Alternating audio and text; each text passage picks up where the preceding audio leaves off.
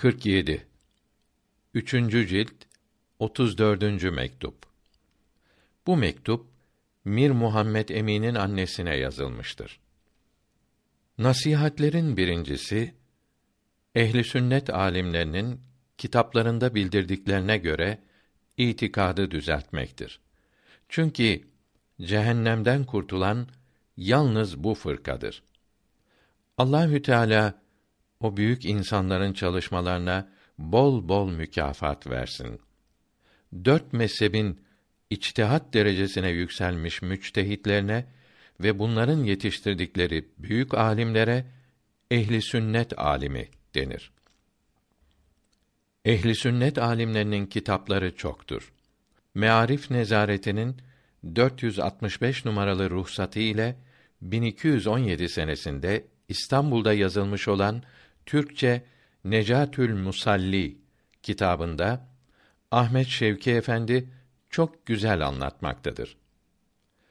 İtikadı, imanı düzelttikten sonra fıkıh ilminin bildirdiği ibadetleri yapmak, yani İslamiyetin emirlerini yapmak, yasak ettiklerinden kaçınmak lazımdır.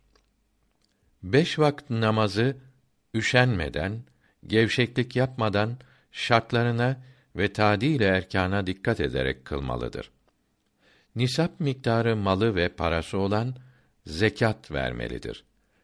İmam-ı Azam buyuruyor ki, kadınların süs olarak kullandıkları altın ve gümüşün de zekatını vermek lazımdır.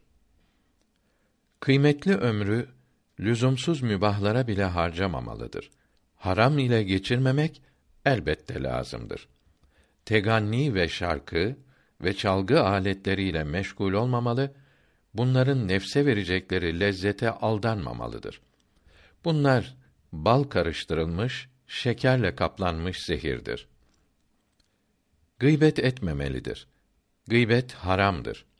Gıybet bir Müslümanın veya zimminin gizli bir kusurunu arkasından söylemektir.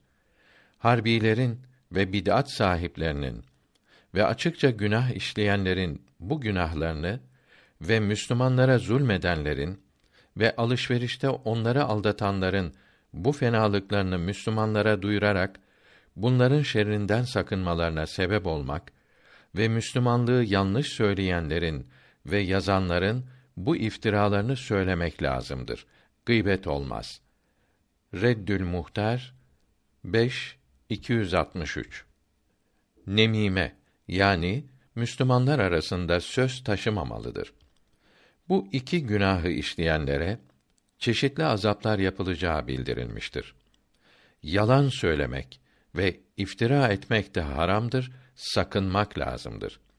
Bu iki fenalık her dinde de haram idi. Cezaları çok ağırdır. Müslümanların ayıplarını örtmek, gizli günahlarını yaymamak ve kusurlarını affetmek çok sevaptır. Küçüklere, emir altında bulunanlara, zevceye, çocuklara, talebeye, askere, fakirlere merhamet etmelidir. Kusurlarını yüzlerine vurmamalıdır. Olur olmaz sebeplerle o zavallıları incitmemeli, dövmemeli ve sövmemelidir. Hiç kimsenin dinine, malına, canına, şerefine, namusuna saldırmamalı, herkese ve hükümete olan borçları ödemelidir. Rüşvet almak ve vermek haramdır. Yalnız zalimin zulmünden kurtulmak için ve ikrah edilince vermek rüşvet olmaz. Fakat bunu almak da haram olur. Herkes kendi kusurlarını görmeli, Allahü Teala'ya karşı yaptığı kabahatleri düşünmelidir. Allahü Teala'nın kendisine ceza vermekte acele etmediğini, rızkını kesmediğini bilmelidir. Ananın, babanın, hükümetin, ahkâm-ı İslamiyeye uygun emirlerine itaat etmeli, ahkâm-ı İslamiyeye uygun olmayanlara isyan etmemeli, karşı gelmemeli, fitneye sebep olmamalıdır. Mektubat-ı Masumiye 2. cilt 123. mektuba bakınız.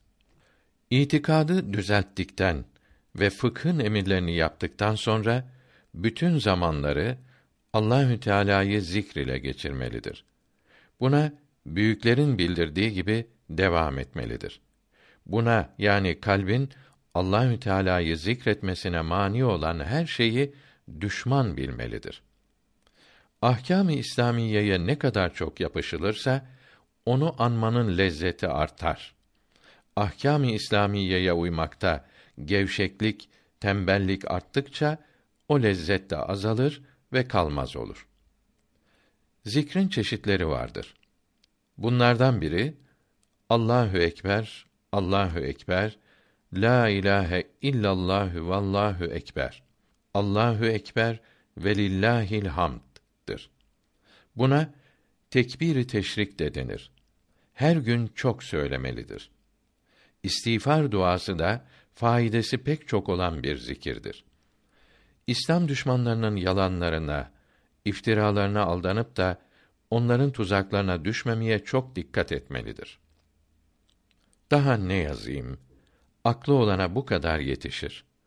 Allahü Teala hepimize saadet-i ebediyeye kavuşturan şeyleri yapmak nasip eylesin.